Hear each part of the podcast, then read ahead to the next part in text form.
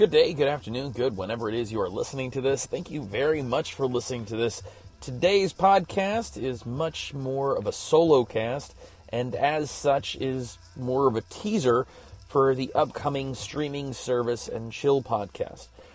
Now, the point of this show, the idea of this show is that it costs a lot of money to take your family to the movies nowadays. That being said, who's got a thousand bucks to take a family of three to the movies to buy popcorn and a soda when there is so much on the streaming platforms? If you're looking for stuff like esoteric uh, esoteric Hollywood from Jay Dyer, that is available on the Gaia app, which is also available at Amazon Prime. If you are looking for the full length documentaries of guys like Al Prophet, those are also available on Amazon Prime. On the other hand, we also have services like Netflix and Shudder that have a whole bunch of different, more specific content. And we're going to touch on some of those and what those streaming services provide. Probably up to and including UFC's Fight Pass, because who doesn't want to watch two adults punch each other in the face for your entertainment? I'm down with it. And you can be down with it too. However, we'd also like you to be a part in picking movies that we're going to be watching on the streaming services. If something is cool and coming to Netflix and you're excited about it and you would like to share it, by all means, share it. I would like to talk to you about it just as much as you would like to talk about it. Now, the two films that we are reviewing today are Christopher Walken movies. I say that they're Christopher Walken movies because one of them he is the lead, and in the other, he is the supporting character. However, he really does steal the show in a way that only Christopher Walken could. And he sets it up for the rest of his career in later roles that he'll play in films like Joe Dirt, or even the cowbell guy, or even the dancing around guy in the Fat Boy Slim video. A lot of those roles become special because of these two particular movies. I mean, Deer Hunter, of course, but these were two films where Christopher Walken was allowed to go full Christopher Walken. The first is a James Bond movie, A View to a Kill, starring Roger Moore as James Bond. And to be honest, I'm not a big Bond guy.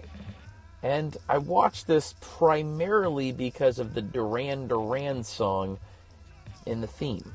I thought it was cool when I was a kid. I've never watched the movie all the way through, and I figured I'm up in the middle of the morning. I might as well.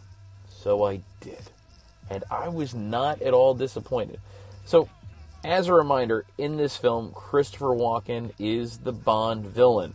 So, most of us know him for as the cowbell guy. Some of us know him as the uncle, father figure character in Joe Dirt.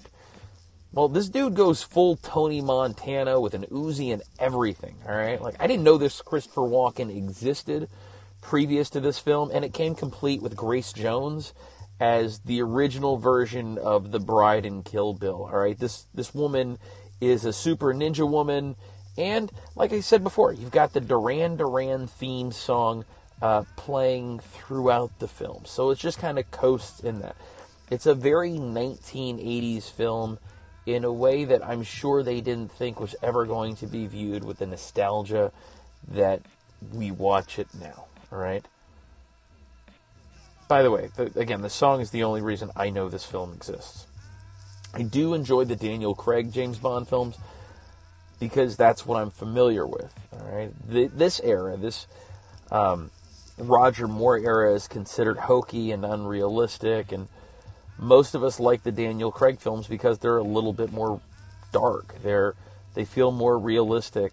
Uh, they show James Bond with a lot of bumps and bruises. I mean, the fact that we don't know of him having herpes or not is kind of surprising. I figured they would have, unless I missed that in in the last uh, James Bond film. I, did I miss a herpes reference? If not, um, I'm kind of shocked that they haven't covered James Bond probably having herpes at this point, or some other uh, sexually transmitted disease because they've given him just about every possible ailment uh, in these last few few films. Bad knees, bad back, He's got some stuff going on with him. But nonetheless, I digress. This is about Roger Moore and Christopher Walken. This has zero to do with Daniel Craig.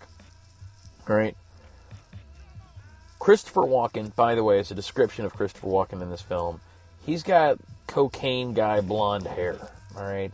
He looks he looks like um, Boston George of Blow with a crew cut crossed with Tony Montana. It's a really interesting character, and by the way, in Slash with a little bit of Bill Gates and Steve Jobs.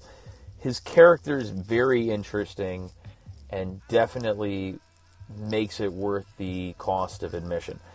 But because you're paying for the streaming service anyway, it's not really costing you anything, all right, other than your time.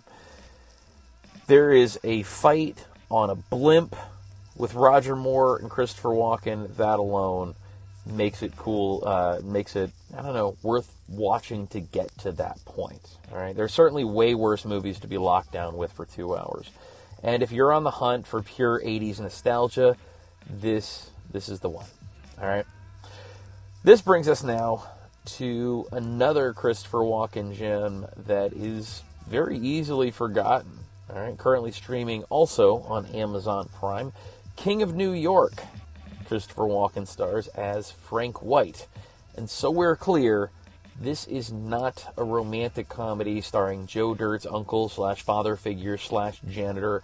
This is a movie about gangsters with Martin Lawrence, Steve Buscemi, and a whole bunch of other dudes playing gangsters and doing gangster shit. Frank White gets out of prison to a limo, a few beautiful women, some Cristal, and it's all on from there. These folks are hardcore, all right? I'm telling you, they smoke indoors. On a related note, the late Notorious B.I.G. would go on to use the moniker Frank White as an alias throughout his career.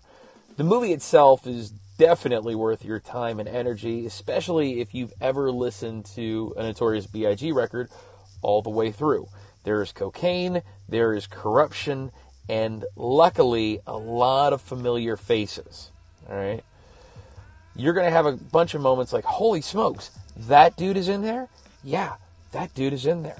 A couple of those moments include Wesley Snipes in the role of a guy named Thomas Flanagan. He, I'm sure he got the role because of his talent, because they certainly he doesn't look like a Thomas Flanagan. Not a Thomas Flanagan that I've ever met. Not that I think I've ever met a Thomas Flanagan, but I've never looked at Wesley Snipes and thought that man should play a Thomas Flanagan. However, one guy who probably could play a Thomas Flanagan any day of the week, who shows up as a police officer very frequently in entertainment, David Caruso also shows up as a cop in this film. Which, by the way, that dude has been a, a cop who's been involved in some police brutality many, many times in entertainment. Uh, going back to Rambo. Um, and then, I mean, he's been a cop all the way now up to CSI, or he plays cops. For some reason, when we think of cops, I'm sure David Caruso is what we're supposed to think about. All right. So, watching this film, you get to see and you get to feel the influence that this particular movie had on later films like New Jack City, Juice, and Paid in Full.